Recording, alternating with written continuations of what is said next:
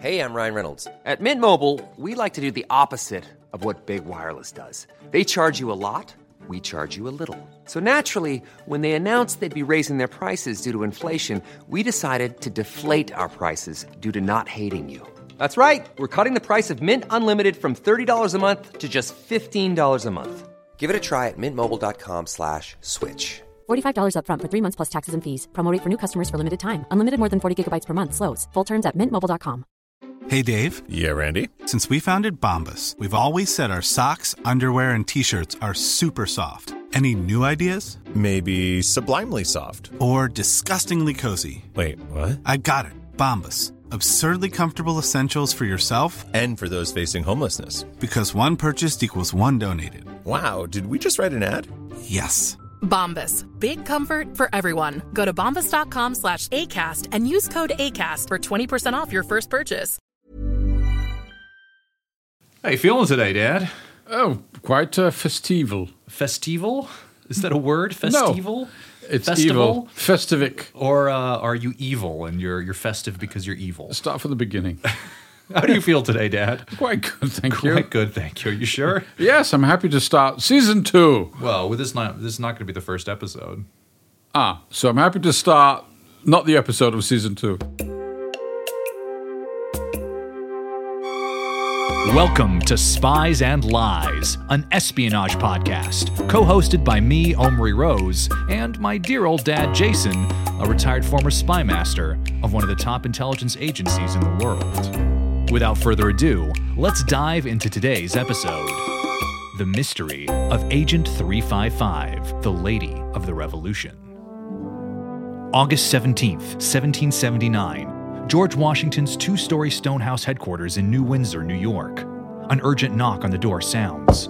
George Washington sat over his desk, reviewing plans and correspondences, looks over his shoulder towards the heavy wooden door. Enter. The door opens as a windswept officer steps forward, reaching into his jacket to produce a sealed envelope. General Washington, sir, a message. The envelope exchanges hands as George Washington quickly identifies the seal. Thank you, Sergeant. Get some rest. The officer departs as Washington breaks the seal and begins reading the contents of the letter. A coded message from his chief spy, Abraham Woodhull, dated August 15th, 1779. Among the information inside, a single sentence has echoed through time and caused a mystery.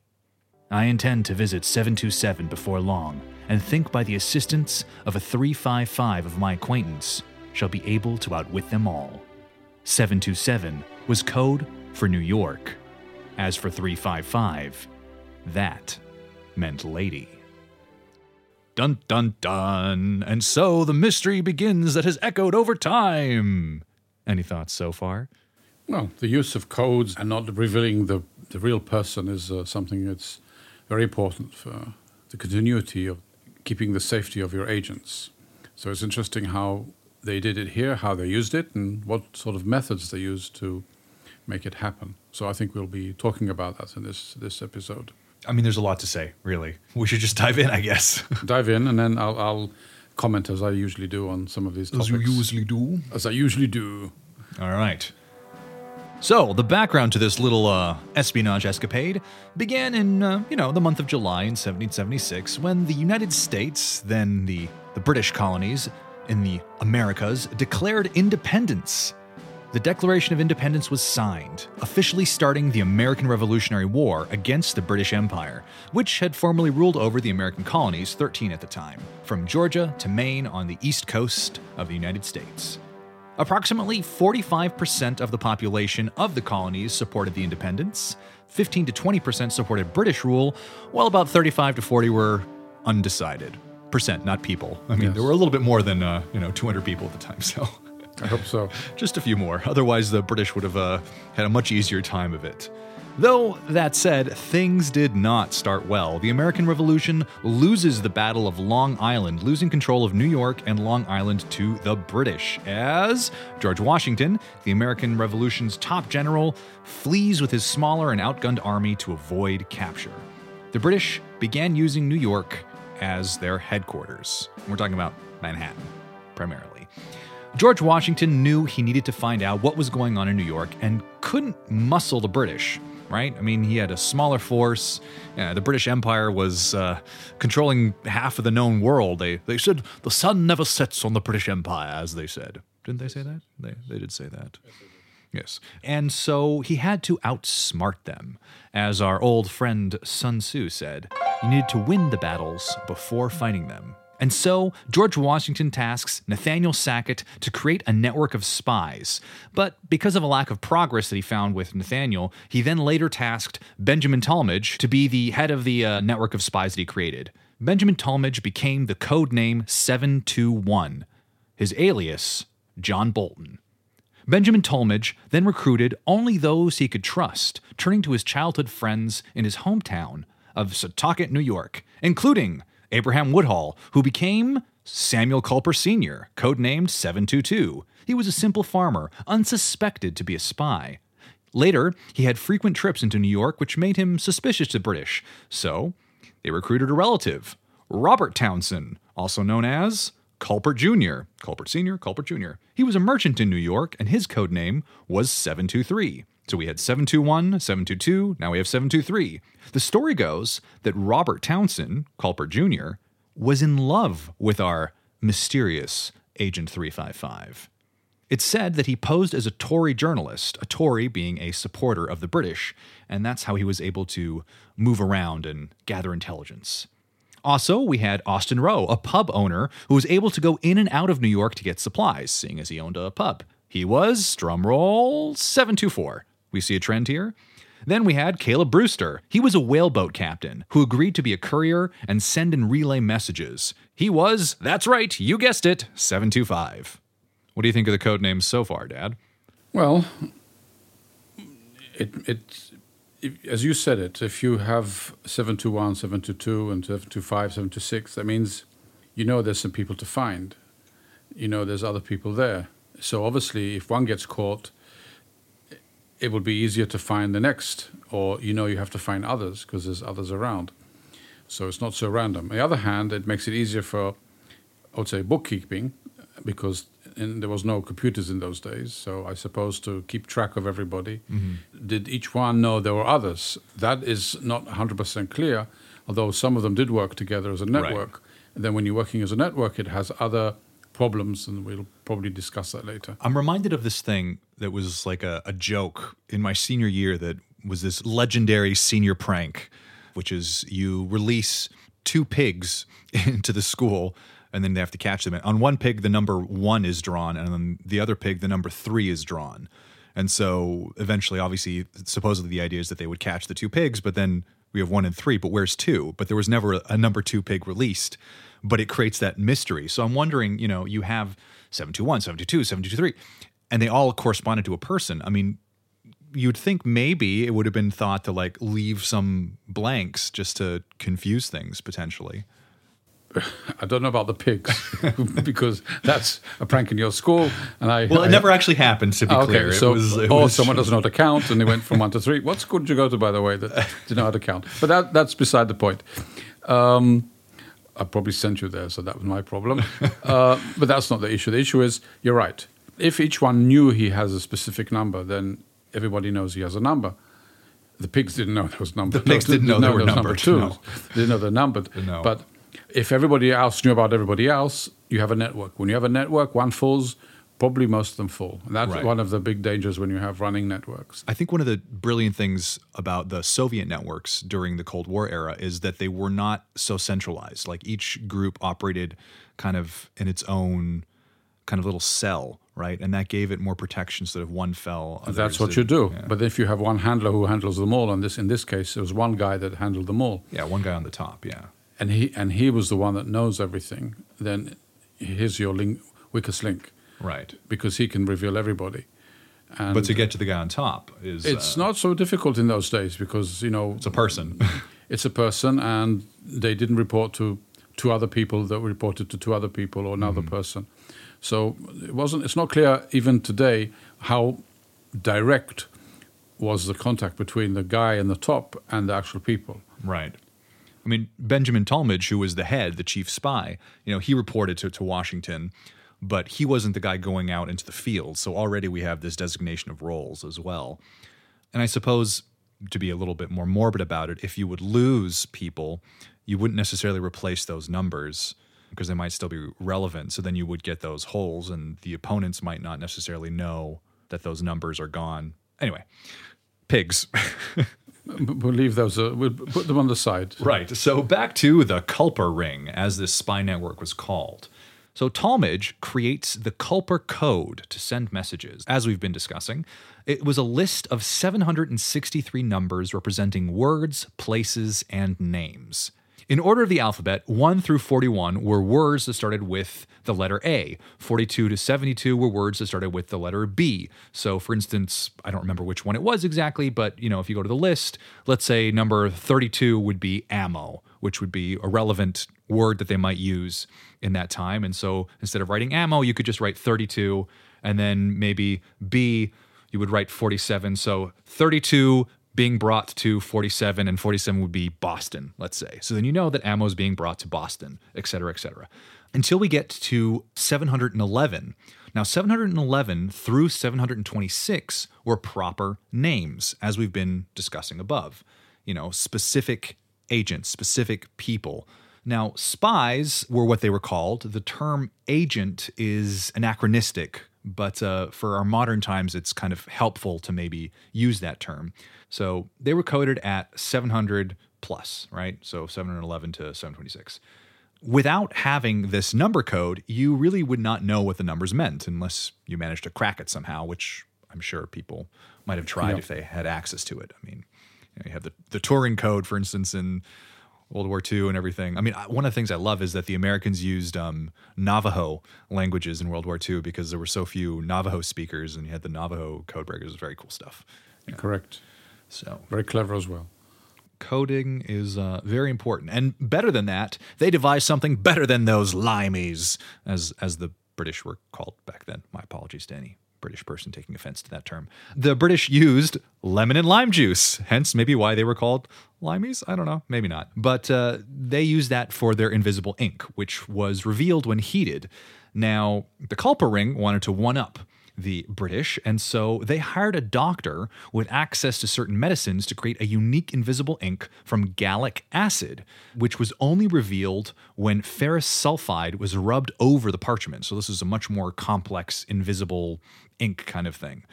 Though, that said, if you receive a parcel with a bunch of letters rolled up in a courier and there's nothing written on them, I think you'll suspect something's there and you'll try to find a way. But well, you know, looking, I'm, I'm listening to what you're saying, and I was did some research on it from to think uh, to see more about this, and it's not clear to me hundred percent where the messages went to and who got the final paper in a readable situation. Mm-hmm. So if we go back to the your, your first statement in Washington, he got a message, a, pay, a, a letter coming from someone mm-hmm. who already felt safe to write something, but it wasn't in ink or anything like that. I mean, he had to take it, rewrite it, or he actually gave the message as is. Not 100% clear as well if everyone in the network knew how to use these equipment. Or, or was this only used to go from, let's say, from uh, Benjamin to Washington, or from Benjamin to somewhere else, or to Benjamin? So, did every one of the agents use this? Uh, it's not clear. So again, we're using the term agents, a little sources or whatever. But, the person but, who, but, but I do want to specify that yeah. like the numbered 711 through 726, the spies, let's call them yes. more traditionally. Yes. I would say they probably were aware of the code, maybe they didn't have the full breakdown of the code, and we have no way of knowing this. No, but the did they have the, the ink? And, did all of them use ink? No, I don't. I don't think I so. Don't think I think so. I think um, you know certain information was relayed to certain people, and they were the the writers of the different things. But again, we have no way of specifically knowing this. Whereas if we use our anachronistic term of agent, people may be working with these named spies, they wouldn't know this for sure. Because if one gets caught right. with this equipment. Correct. It's then, all then, gone. Then the then the British will know that this equipment exactly. is used, and then they'll look for it the next people and be able to reveal very quickly. And by equipment, written. you mean cipher, right? The the code. They will the moment they get it, and they'll you know they, they tortured people. There wasn't amnesty wasn't around then, And I mean, there were there were rules of law. As we'll, well, the rules are you tell me what you know, or, or we hang you, or we, we chop off some. I mean, it was certainly more barbaric. Yes. Yes, it wasn't very polite. It was not okay, very polite. Uh, sat on a high chair. right. Again, it, it's not clear who used it and at what stage of the message delivery was it used. I would think that the agents you had to train them as well to do it, and that's not clear as well if that that happened. Well, training as Or we've spying. come, look, It as, as we've been exploring throughout all of our our podcast episodes so far, training, especially in the past before kind of formalized things were established, was very minimal a lot of times. Especially now, if you look at, at this situation where we have the Revolutionary War, it thrust upon it. You know, there wasn't necessarily a big run up to this where people were planning, and so we created the spy network on the fly. Um, we need this recruiting people. Don't have time to train. You got to, you know, trial by fire kind of situation. Look, he had to invent a lot of things. One Yeah. of the most important things he decided, the first, Benjamin I'm talking about, Mm-hmm. that he is going to use only people he trusts. He's not going to take a lot of people. He's only going to take people from his hometown, people who he knows will be loyal to him in some ways, Right. who will not betray him, because obviously at that stage everybody was could be betrayed or or turned. Sure. And he decided not to. So Right. he only used very specific people. and not a lot of them. Again, 711 to Yes. 726, the named spies. Now, again, the agent term being anachronistic, maybe there were people helping them on different things, but the official spies. not- now maybe they had they always, they had other people telling him things, In- or they were sure. seeing things. Right. Now, uh, he recruited them, you could say, and they were willing to work with him, Mm-hmm. and that for him, he was that's the security that he needed. Right. The next thing he said, okay, how am I making it more secure? Mm-hmm. Because I'm passing on messages not verbally. That means I'm sending a message onwards. I have to protect the message because otherwise, why do why write all these things? Right. Why use codes? So the codes, you would say, are not for him. The codes are not for the spies. The codes are to make sure that the decision makers, Washington and other people, will not reveal by mistake the source. So It- it's the not numbers, Just, it's not just that. It's it's for security, as, as but you but said. if but the security, when I'm looking at it from the security, why do you give codes to people, or why do you do it? Because the end, the person in the end who reads it, he by mistake might reveal who it's coming from, and you have to keep the person in a way where he's protected. Mm-hmm. So, because then if I'm looking, okay, you send a letter, you could have said the name. What does it make a difference? It makes a difference if the courier gets caught with it, it gets revealed. which is exactly a point that we're going to talk about right now. While they were still developing all of this techniques and everything, before they had the coded messages, there was a laborer in New York named Higday, and he helped free some prisoners, and he smuggled them across the river, some revolutionary officers. And word reached George Washington of his deeds, and he notified Benjamin Tallmadge when he was forming the Culper Ring to bring in this guy Higday, right? Now, this correspondence between the two was then captured by the British in a letter taken off Benjamin Tallmadge's horse saddle when they were ambushed and Benjamin Tallmadge got away, but the letter was left on the horse saddle, which in the letter it named Higday. Now, what happened to Higday? Unfortunately, he was later arrested, and we don't really know what happened to him afterwards. But Um, it shows we- you we do a again little bit, why- but we'll talk about that later. So anyway, that led to the implementation of the cipher code. You know, we don't want to name people, and actually, George Washington was very adamant later that he did not want to know the real names of the people involved. Exactly, because you know, you as a leader, as a decision maker, one, it might influence your decision if you know it's someone you know, Right. And that is something you don't want to take in consideration when you make a decision at any level. And the second, you don't want, if it falls into the wrong hands, you don't want them to know who your agent is. Right. So, if you're looking at that from point of view, the codes were used more to make sure that the person who actually sees information has to act upon it doesn't reveal by mistake who it is. For sure. Now, even in today's world, it is done because leaders, and I won't mention names, by mistake might reveal information that other governments and other agencies will not be happy it revealed. let's um We'll, we will continue. we're, we're making looks at each other as if we know who we're referencing, which I We're think we not do, but we're referencing not anyone. uh, Not anyone in leaders. particular. Okay. Um, you play golf, by the way? All right. Um, moving on. So, how might the pipeline of information have occurred? Information was often gathered by Culper Jr. or Culper Sr. in the beginning, and it was then curried or smuggled to Culper Sr. in Setauket, then smuggled out of New York by people like uh, Brewster, the whaleboat captain, to Connecticut. Then a horse rider would get that information and bring it to George Washington, potentially through other, you know, people, but essentially it would it would get there after it was in safe hands. Also, messages were sent through newspapers, coded messages. Today, all of the Culper Ring spies' names are known, except for one Agent 355. Now, there are 190 Culper spy letters that exist today that can be read. But who was Agent 355? Remember, we're, that, that was kind of the topic. We kind of got sidetracked. So, I mean, who was Agent 355? Do you have any theories? You don't have to share them right now, but do you have ideas, strong opinions on this matter? Let's continue. No strong opinions, or I you want to save them till opinions. later? I'll save some of mine till later. Okay, all right. Well, okay. So, 355. Who was this Agent 355 or Spy 355? Or 'Cause who as we wasn't know- she? Or who wasn't she is maybe a more interesting thing. Well, she worked with the Culper Ring, this much we know from the letter, during the Revolutionary War. She was most likely some kind of spy, agent, uh, more understanding for our words, recruited by Woodhull, so Culper Sr. The clues in the code might give us some direction. So 355 in the code meant the word lady. 701 meant the word woman. 351, for instance, meant lord. 599, for instance, meant servant. So, what does that tell us? Well, it's lady and not woman, right? So, lady in that time rather than woman connotates class or uh, a certain social status, someone higher. You know, this isn't a, a maid or a girl, it's a lady, right? So, that gives us some clues maybe as to who this person might be. Also, a 355 is said in the letter rather than only 355, meaning a lady rather than just lady. What does that tell us? You think it's more than one?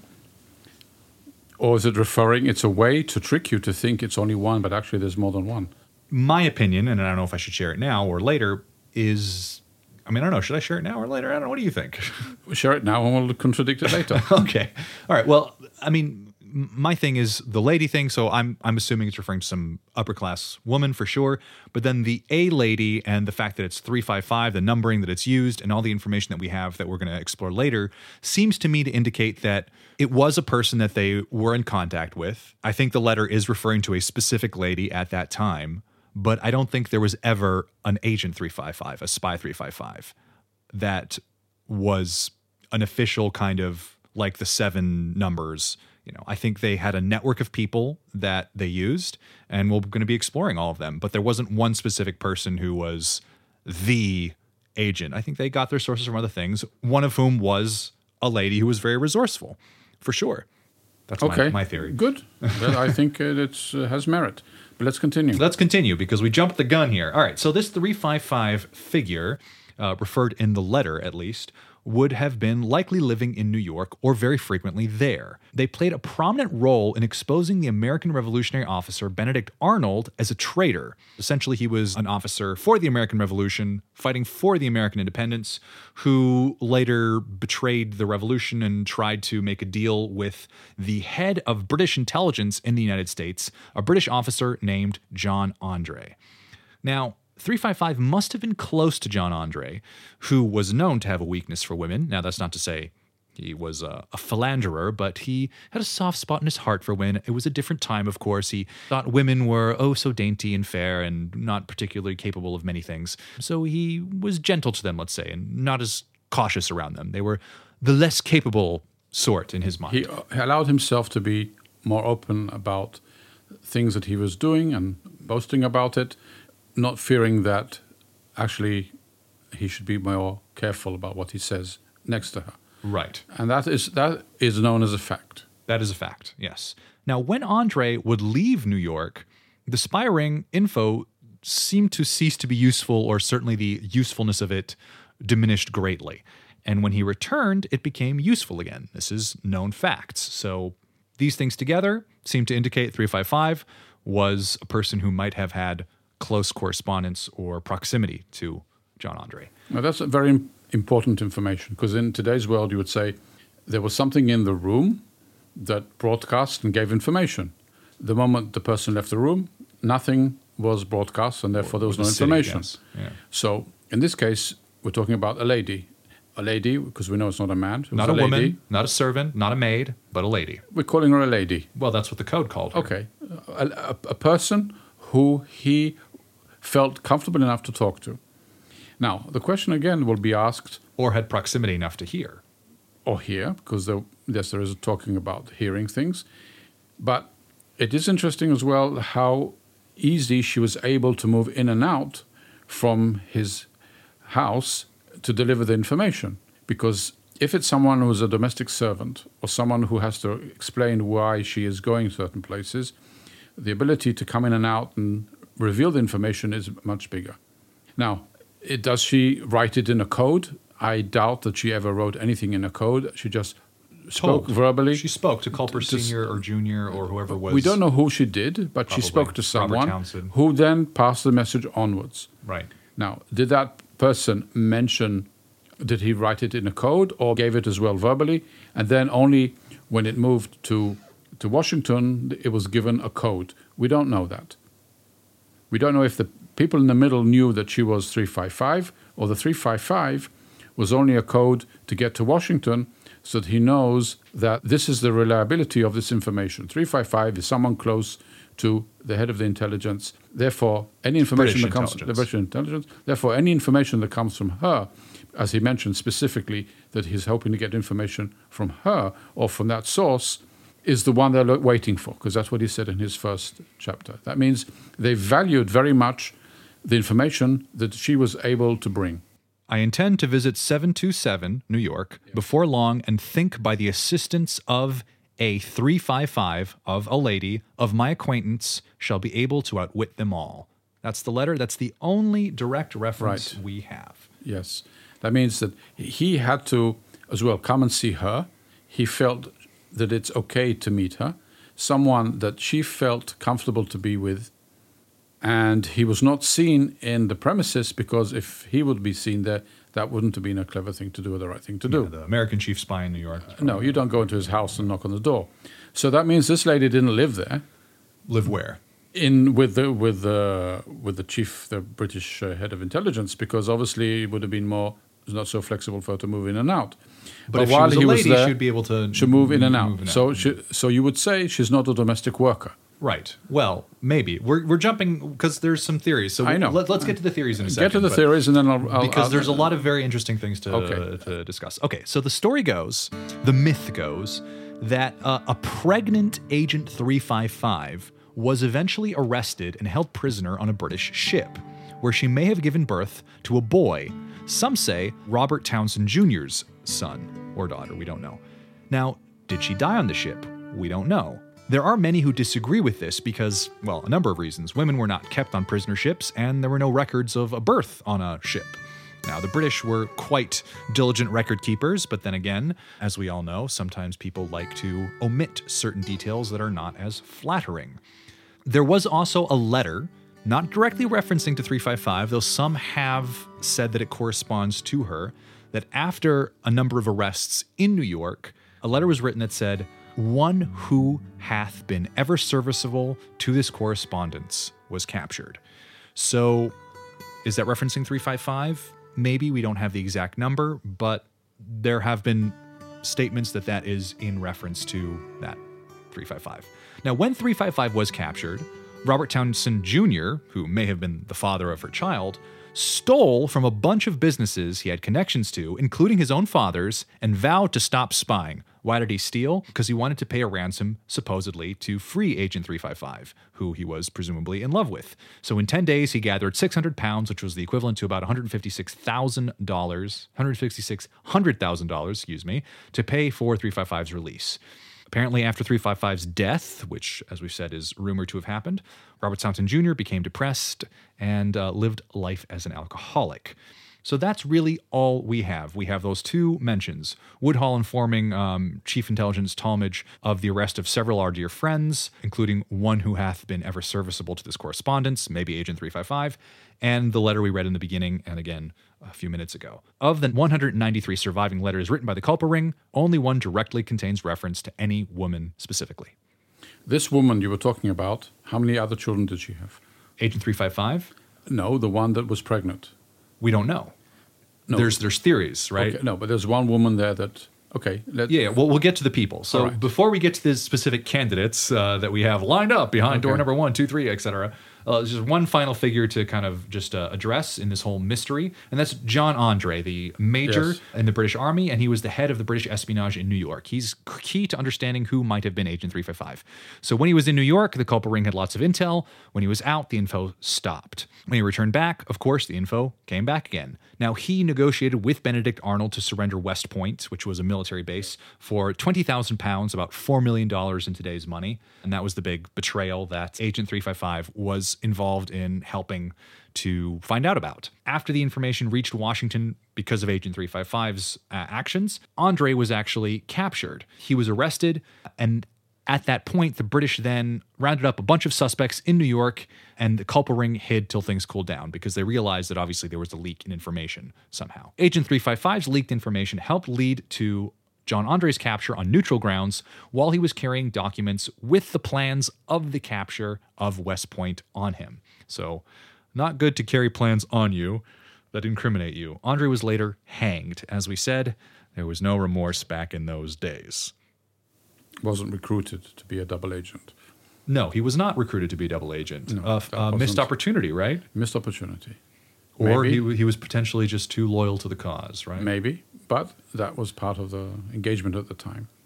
Or you could think that Benedict Arnold could have been um, recruited as a we double don't know what agent. Benedict Arnold was happened to him, do we?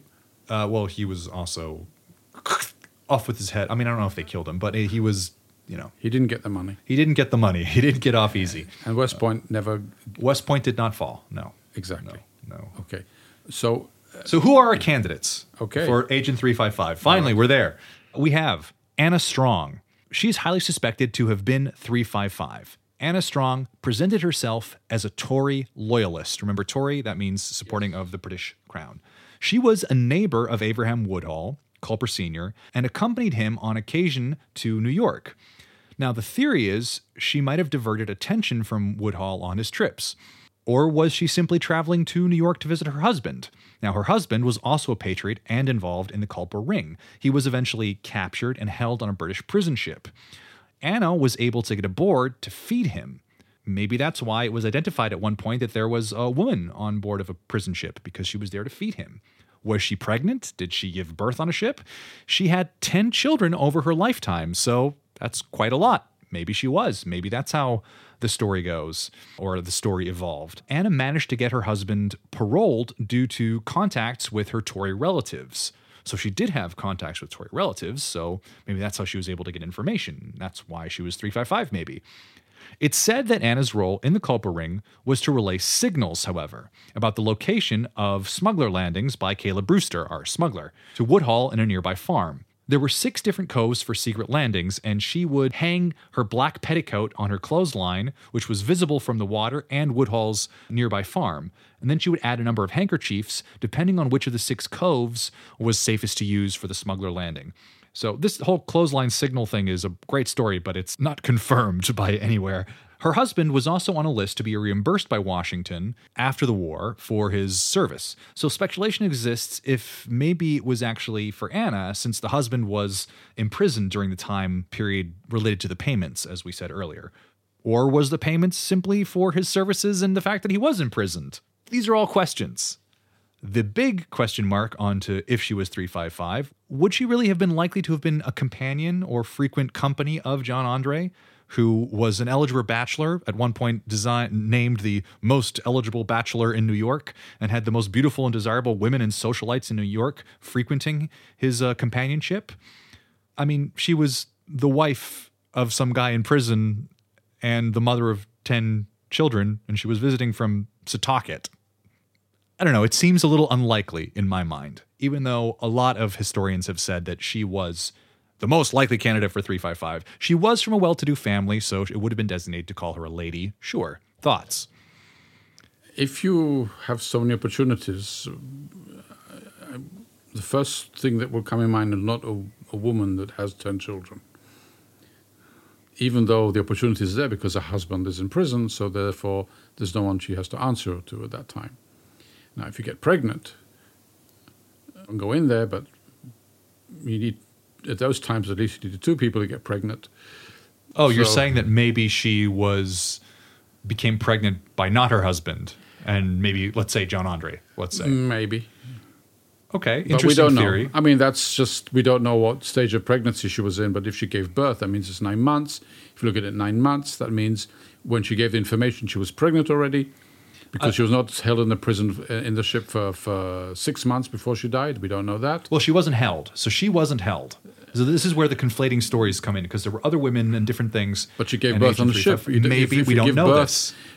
Okay, but I This don't is- this get- is I how don't the mixing I know, I- I, don't want to dig in. into that bit, but I'm just want to raise questions from that aspect of it, just to confuse the situation. but my thinking would be that a person like Andre would probably have, John Andre. Yeah. yeah, John Andre would probably have other women that he could have had a relationship with that maybe were not so engaged with children and pregnancy. She she seems an unlikely candidate. I mean, we're not saying that John Andre had a relationship with Agent 355 in a sexual sense, but it seems unlikely, in my mind anyway, and I think in your mind too, that a person whose husband was imprisoned on a ship, he was still the British chief of intelligence, so maybe he would have known this, would socialize with some woman who had 10 children and was traveling. I mean, it just it doesn't seem likely. She's not a socialite. Because if he look, you have to look as well the kind of information that she was getting. If it was something that everybody relied on, that means it's something that and she wasn't living in New York. She she, was she wasn't living, she was visiting, and she should have only visited when he was around. It is possible it was her, but let's see the other candidates. Right. So uh, my theory on her is that she was definitely a valuable, let's call it asset, because maybe that would be a more apt term for the time period, to the Culper ring, and she helped, and probably with the smuggling thing, maybe clothesline thing maybe happened, maybe didn't, but that's how she was involved. And the story of her pregnancy and on the boat eventually got conflated to maybe create the mythos around this singular agent, 355.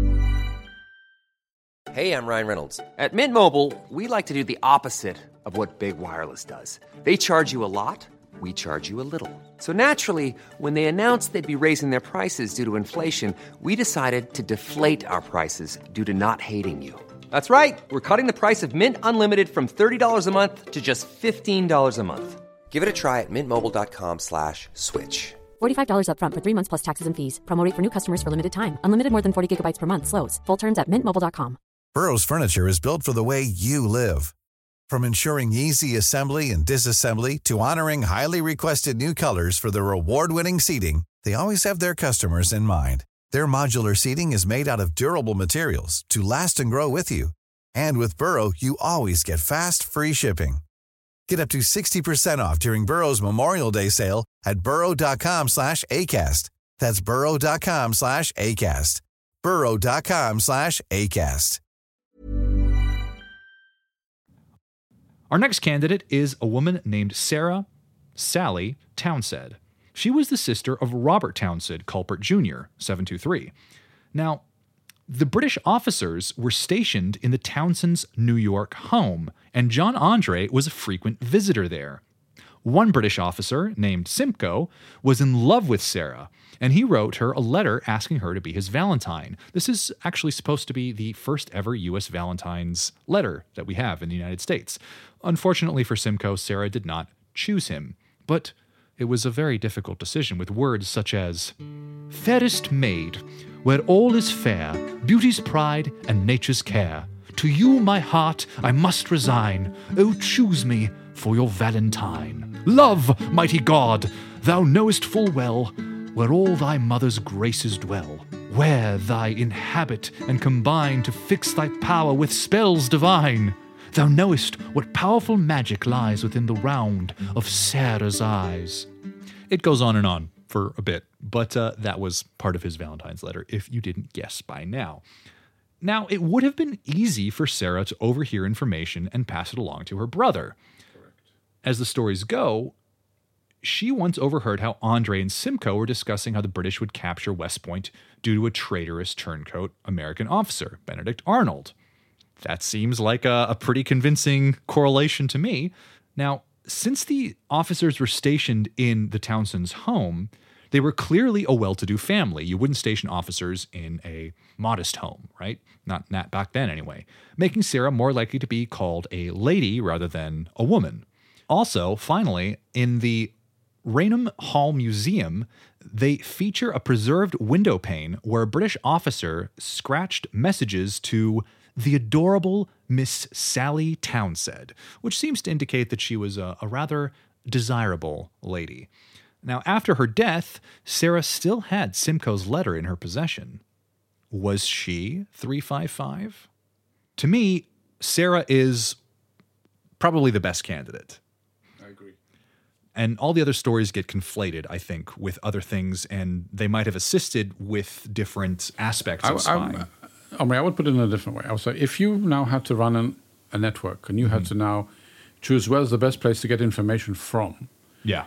and where would you go to, and who would be most had the best chances of getting information that others won't.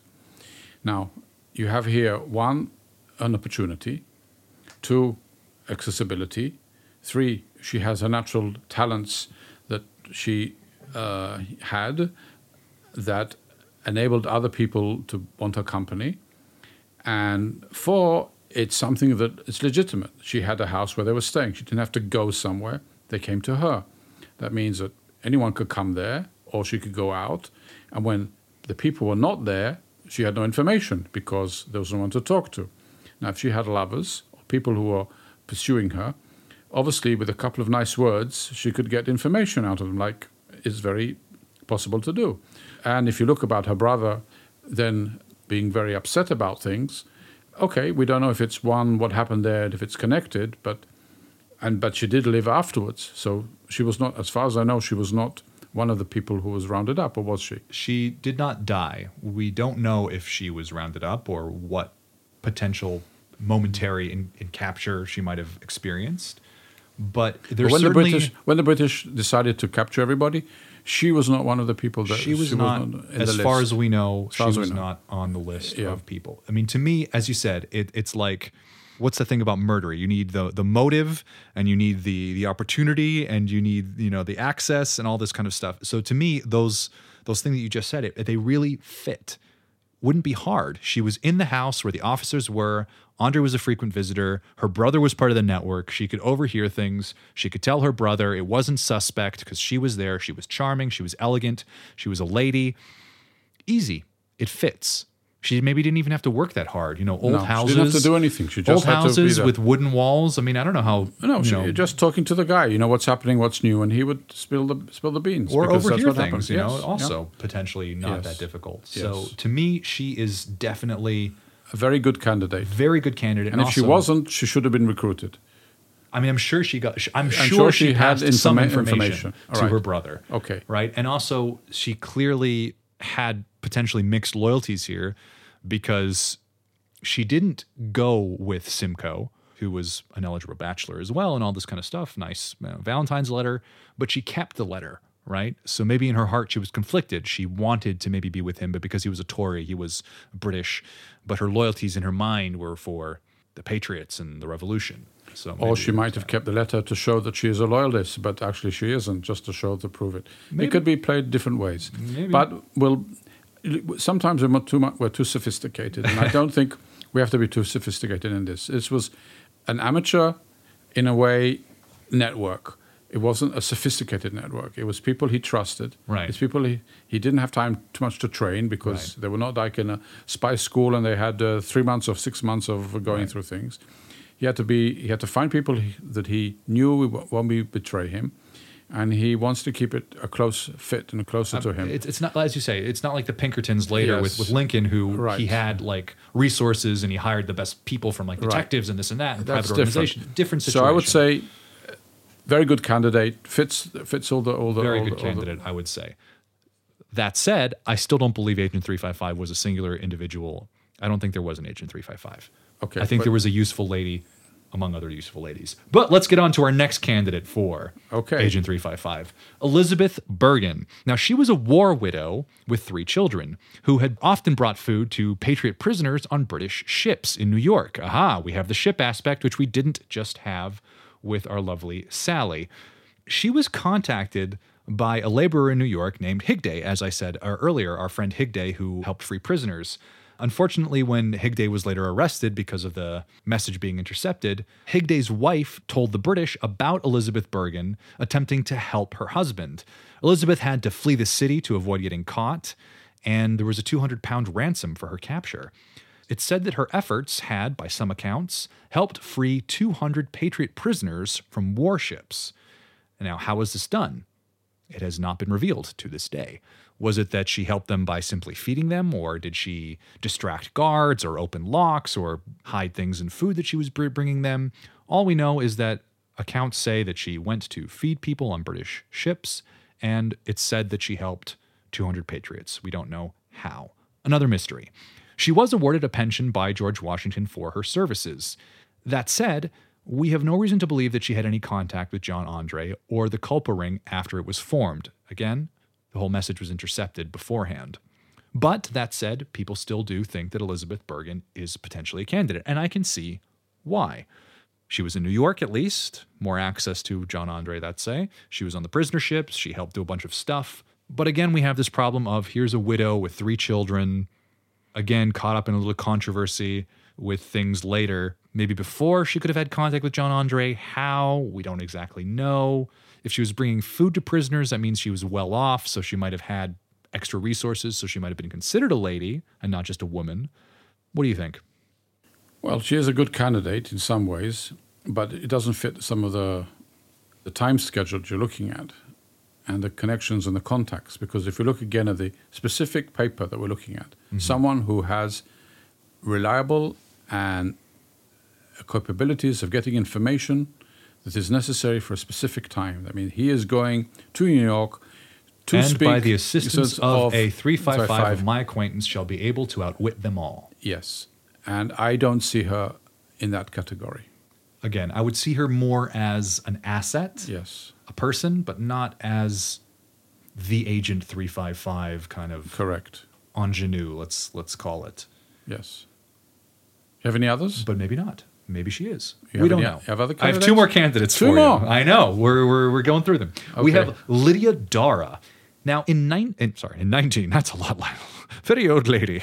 No, in 1776, during secret meetings at her home in Philadelphia, not New York, she overheard John Andre talking of an attack on Washington. Now, why was this meeting happening in her home? Because Lydia Darragh's husband was a Tory loyalist.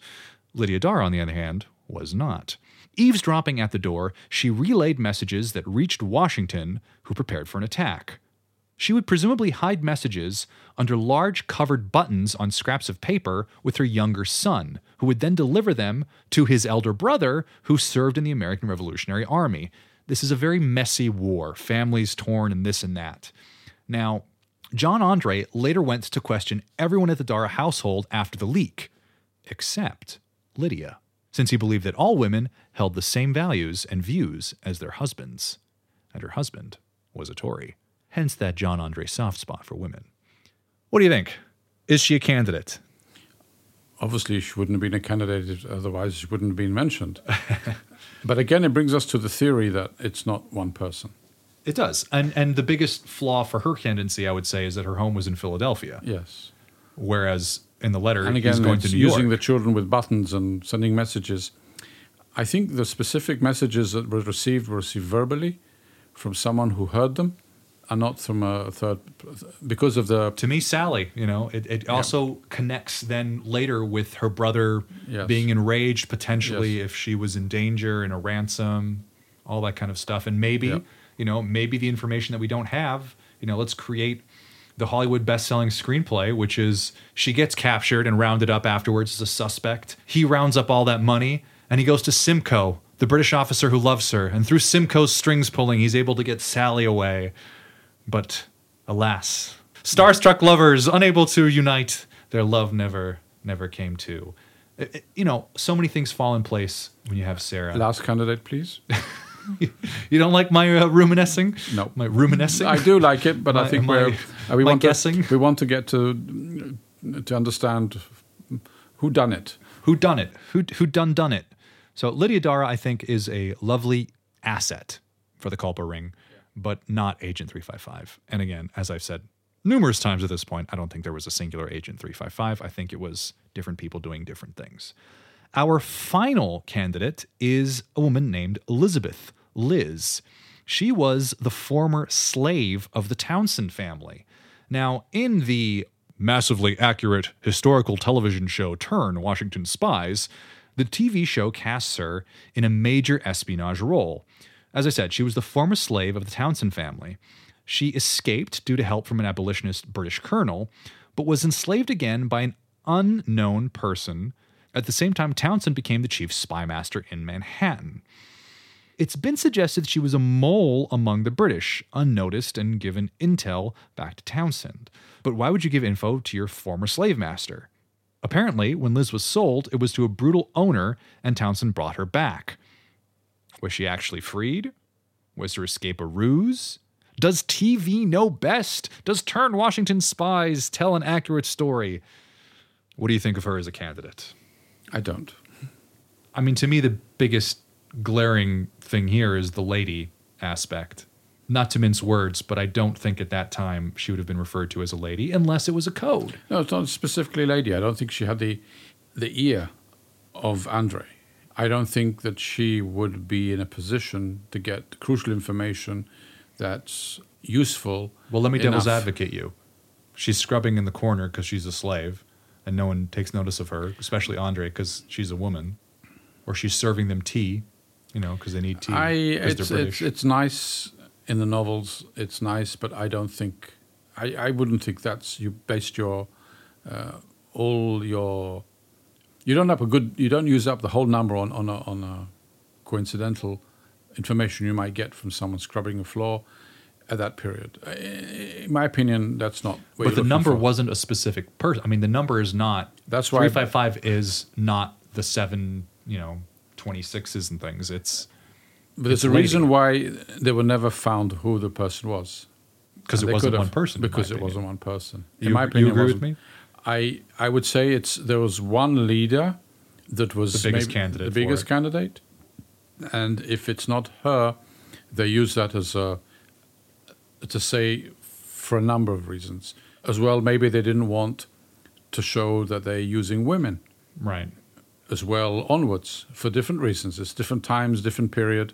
Women were not maybe seen at that time as Right. someone that they could um, rely on. So why give it? Why use uh, rely on on one one woman? But I think that the fact that they got the information and they got the good information is correct.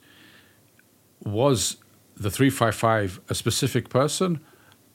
I would think that it refers to the women information and not a specific woman information. I would say in that letter, he's referring to a specific woman. Yes. Was that specific woman an agent? No. Was she an asset? A person that they had used frequently? Yes. Was there an agent 355? No. There were lots of women who did lots of really important work and amazing things. In that particular letter, he's referring to one of them. Uh, I'll ask you this, Omri. From all the people that, all the ladies that you mentioned, which Yeah. one of the ladies do you think would have brought in the most and best information? Sally. Okay. Hands down. Okay. Then would she have a number? Why shouldn't she have a number? She would have a number if she was an agent, if she was a spy, if she, was wa- deemed. She brought in thing. information. She had all the capabilities to bring in information. She had all the opportunities, all the Right. right connections, the right place. Everything ticks the boxes. Why didn't she have a specific number? That I don't know. Did she have a specific number? Is that her number? Then what about all the other women? Why did not they they did not get a number? Another question mark. I don't know. So or we can say she is the woman, 355, or we could say that 355 relates to kind of source, and the source is a lady, meaning the specific women who are able to bring information. I mean, I don't know what the number for. And then you then you mix it up with pregnancy and ships and everything together. Look, I don't know what the number was for gentlemen, right? But it could have just as easily been I went to New York and I will be through the assistance of a gentleman, you know, seven, not seven, but like five to whatever, have Well, out uh, with them all. And then that in that instance, that would be referring to a specific gentleman who was assisting them. But that doesn't mean that that gentleman was. I'll ask you another question from your as a re- spy. research that you've done or from what you've read, and, Ju- I, and I just didn't before you do that, just to close on Elizabeth. Um, You wanna Liz, close the, on- okay. The, the Close slave. uh, From my research, the only corroboration that I've found also for her being involved is from this TV show, which I don't know what their Okay. research is, but I'm sure they have more resources than me to research. So anyway, that's what we know about her as well. Anyway, please continue. Okay. Yes. Well, do we know if occasionally other male informants were given a number, or they're all put in like in a package and said, "Okay, these are people that I picked up information You from mean somewhere what else." we would call today as agents or, Or- or, or some- assets, I- rather than because if everybody, if you say everybody had a number, not everybody had a number. So was there like a bank of okay, all the people from this club will give it number seven. So all the names from that club will give it number nine. But no, what we understand is every number was specifically to a person, not to some Well, males in a certain location. Not every number. 711 through 726. Sorry, 711 through 726, not 711, what we codify at these days, but 711 to 726, which is 15 numbers, um, 17 if you include 2, 6, and 11, right? Um, were proper names, referred to proper. Those were the people that were maybe on a payroll officially, Right. were, were like the people, right? Now, did they have contacts that they used and all those kind of people and frequent contacts and were lines maybe blurred at certain points That means that maybe, maybe, each one of them had more informants and more people, but they were like heading a network Cells, let's call of them. four or five people. Sure. Four or five people who gave them information. So you Right. could say that maybe 355 was the lady cell. That any information that came from ladies was referred in, or women was referred to that agent to give it a co- certain color. I mean, you could, You could, you could also say woman, right? I mean, let's let's take Lydia Darragh for instance, who was in the home of Philadelphia, overheard, sent a message. Great, she's a contact. When she has something for her, for us, great. We'll call her. We can, she's a lady. Yeah, but how was she referred to? What number? We don't No know. number. She wasn't referred. Who- but who if you referred to her, you would say a lady in Philadelphia, right? So Philadelphia might have been 273. So 273, and I got a 355 from 273, you know, contact. And in that sense, it would be referring to Lydia. Anyway, Okay. I don't know. It's uh, very good questions. Okay. What is your? You want to come to some conclusion, or you want me to say what I think?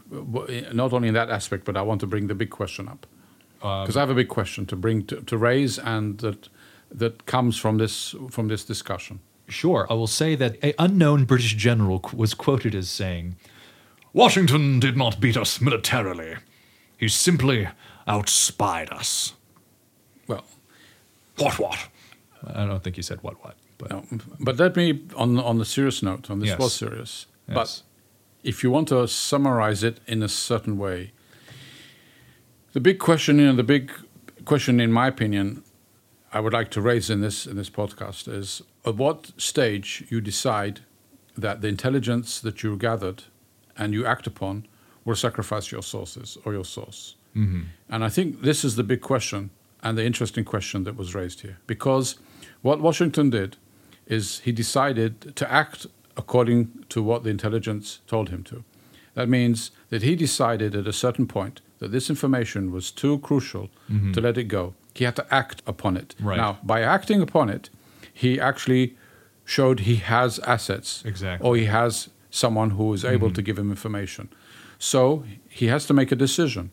Does he sacrifice all these assets? Because eventually, what happened, the British rounded up all the people they thought were suspicious, all behind it. And therefore, since that moment, there was no more information coming in, no more intelligence. Now, he could have done something else and kept the intel. If he knew that the intelligence is there, maybe do something else to avoid the capture or avoid the suspicion. So, the big question that, that comes from here, and it wasn't mentioned anywhere, is at what stage did Washington, if at all, think if I act, I'm going to sacrifice all the network I have there? Was it any ever a debate? And that's a very interesting question about it. Fascinating. We don't know. And it comes back again to using the codes. If he would have known who it is and he knew her, would he have made the same decision? right. So by having codes and not making it personalizing it, it makes it easier for the decision maker to make the decision that is right on the merit of the information and not have any emotional decision making in his decision to do whatever he has to do. Even today, you want the decision made not to be done because someone knows someone or he thinks sorry about it or ah she's pregnant and you're going to give now there's going to be 10 uh, children without uh, orphans or I'm going to there'll be a whole family wiped out or the whole village or whatever big moral questions that the British had to answer afterwards in in in there in Second World War when they had to decide what to do when you have information that could save lives, but other but on the other hand, you're going to jeopardize your sources. This is the big question here, in my opinion. The big question that Washington did not have to address at the time because he didn't need to. But if you look at the source of it, if you look at really where, where it leads to, it's you use codes to protect your agent. But if you will give information that afterwards sacrifices your agents, what does it mean? And I think this is the big question here in this story. Not only who's 355, but was it worth sacrificing the whole network for that? Did that make a change and tip around the Civil War? Was that a big difference that changed the morale or got the, someone who was very dangerous and got him out of position? And, With West then- Point, that was huge, and I think that's why that was it was not. on. It's huge and betrayal, and you're sending a message to everybody. And then again, you retr- okay. Remember, there was an Americans as well. So Andre was an American, wasn't a British officer, as far as I understand. Or No, was he John British? Andre was British, Was British British. officer, yeah. So he was replaced by another British officer. So do you have someone close to him? Apparently not.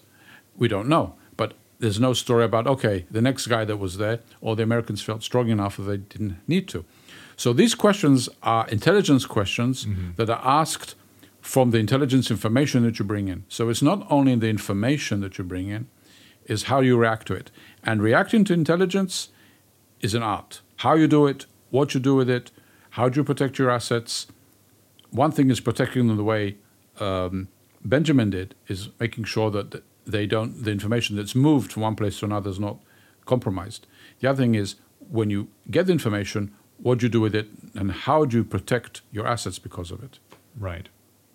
Very good. There's there's a wonderful scene actually in Darkest Hour depicting uh, Churchill's decision to not act upon some information he receives during World War II about Germans going to bomb an, a naval ship, and one of the officers with him in the war room dis- when he decides, you know, we can't act upon it because if we do, then they'll know that we've cracked the code. Blah blah blah. And the officer, I think it was like their son or or something. His brother. brother is on that ship, Yeah. and so it's like it highlights that dilemma that what do you do when you have the information and of course if he didn't know his brother was on that would be easier but you're still dealing with lives you know and Yes. difficult decisions to make. Very difficult decisions to make. Clearly they decided at that point that it was the correct thing to do to act upon the information they received. And spoiler alert the american revolution won. So i guess it was the right decision at the end of the day uh, in the long term. Right? Yes. let me ask you some questions, if I may. They recruited from their hometown. The Culper Ring is essentially made up of people, friends, who grew up together from their hometown. Unsuspecting agents, farmers, merchants, boatmen, simple folk. Does this, does this seem like a smart move to you? Recruit from the same people, simple people who might not have all the skills that you might expect would be required? Well, What's the advantages? What's the disadvantage there? Well, we don't want to make this a big conversation or big discussion, but because we discussed a little bit on it Right. earlier. But we have to remember the times. It's not the same times as now. Second, any information, as we said, It's even not, it's not 3:05 p.m. no, no, and even Sun Tzu, we, we talked about him. You need people on the ground. You need to understand what the people think. The types of agents. So Yeah. you need sometimes you need to know what's going on, and the intelligence that was necessary was very local, was very very specific to very wasn't understanding the big strategy of the British uh, forces. No, it was if there's a movement of somebody, if someone's moving, if someone's talking of doing something. It was low key intelligence. So low key intelligence, you have specific people who could do them because they are in positions to do it. Now, why did he recruit the people he did? One, he couldn't trust others. If he started to recruit someone and they betrayed him, everything is goes. So he had to keep it simple and had to keep it to people he trusted, like we said in the beginning. Mm-hmm. So he had not didn't have a lot of time and he had to trust his, his villagers. So it's the right thing to do. Is it for long term? If if the British understand that this guy is recruiting only from this village or this town, then you round out the town and you find out everybody else. Yeah, and you then, see who his friends are, you round and, them and, up. and that's it. yeah. And then it's all over. So there's a risk there. So you don't want to put all, all your eggs in, in one basket. of the suspected people for Agent 355, would there have been any for you that would have been a an easy recruit? First of all, there's nothing like an easy recruit. okay? There's everything, every person stands on his own. Something that could look easy to one, makes it difficult to another. You tackle it in a different angles each time. So there's no such thing as easy recruit. You have to decide who is worthwhile, the, the, the information he will be getting is worthwhile investing in. And I think the Townsend lady, Sally, Sally, yeah. was the one that could bring in, in the long run, the more interesting and Consistent. not only consistent but reliable information that you can trust, and that the information came to her. She didn't have to go out and get it. Interestingly, we discussed double agents for a moment there. You know, John Andre, you mentioned at a moment, I said, you know, Benedict Arnold himself. What about Simcoe? The love interest that Sally had. Let's say you recruit Sally. Could could that have been a potential target if you were running this operation? You think, hmm, this guy's in love with her. No, Why not? because he's giving information without being recruited. So not reliable enough Oh, he's reliable. for you already. It You makes it easier. double. I, I I don't want to compromise Sally. Mm-hmm. He's giving the information willingly. He's sending letters. He's, he's opening up his heart. If he gave information out, not necessarily you have to recruit someone to get information from him. Right. So there was a necessity for codes then, obviously for security and all that kind of stuff. Is there still a necessity for, for code names and all that jazz today? Well, we answered that. yes, of course, but for many reasons. When something is broken or someone manages to hack you or manages to get inside your systems, you want to have another layer of protection. But I mean, I'm, I'm playing devil's advocate because I kind of know already. But Yes. you know, the in the old days, I remember payphones were a really big part of uh, your life. You know, it was very important to find payphones because you have different places you can operate from that way, right? It's not the same consistent Well, hub. it's communications anyway. I mean, pigeons were very important sure act as well. but you wouldn't want to use the same pigeon in the same Well, place every time, right? Now, so exactly, you don't use the same. phones. You don't use the same uh, telephone box. Right, For the exactly, same reason. If you don't look the same pigeon. You don't Except now we have cell phones, and pay Yes. payphones are not everywhere, and people carry cell phones. right. Is Even, it even spies so? You have to, or you have to have devices to make sure that someone can't listen Hack to it, you, okay. or hack it. But or you change your cell phones. I mean, drug dealers have so many things. I don't even go of so many things you can do or not do. right. But you would think the better way is to walk around without a phone. You would think. So think. Yes, you would think. Okay. So we'll end as we often do with a little dramatization. This is George Washington in a letter to the President of Congress dated September 24th, 1776. The necessity of procuring good intelligence is apparent and need not be further urged. All that remains for me to add is that you would be pleased to impress upon the minds of the committee the importance of the thing and the disadvantage we labor under for want of it. Upon this, and upon every occasion, I have experienced great embarrassment from the want of it, and have, in more instances than one, been obliged to undertake enterprises of the most critical nature upon the most vague and uncertain information, when the means of obtaining positive knowledge were within our reach. Intelligence, it's important. It is Gotta have it. have to.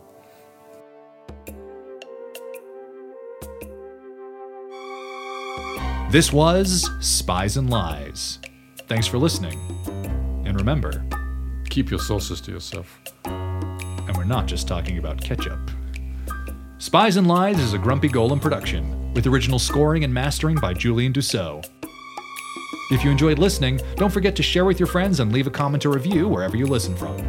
If you have any questions or subjects you'd like for my father and I to cover, drop us a message, and we'll do our best to get back to you. Until next time.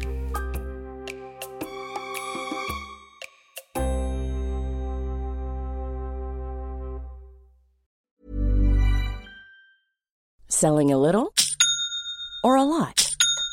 Shopify helps you do your thing however you cha-ching. Shopify is the global commerce platform that helps you sell at every stage of your business. From the launch your online shop stage to the first real life store stage, all the way to the did we just hit a million orders stage. Shopify is there to help you grow. Shopify helps you turn browsers into buyers with the internet's best converting checkout. 36% better on average compared to other leading commerce platforms because businesses that grow grow with Shopify. Get a $1 per month trial period at shopify.com/work. shopify.com/work. When you need mealtime inspiration, it's worth shopping Kroger, where you'll find over 30,000 mouthwatering choices that excite your inner foodie. And no matter what tasty choice you make, you'll enjoy our everyday low prices, plus extra ways to save, like digital coupons worth over $600 each week. You can also save up to $1 off per gallon at the pump with fuel points. More savings and more inspiring flavors make shopping Kroger worth it every time. Kroger, fresh for everyone. Fuel restrictions apply.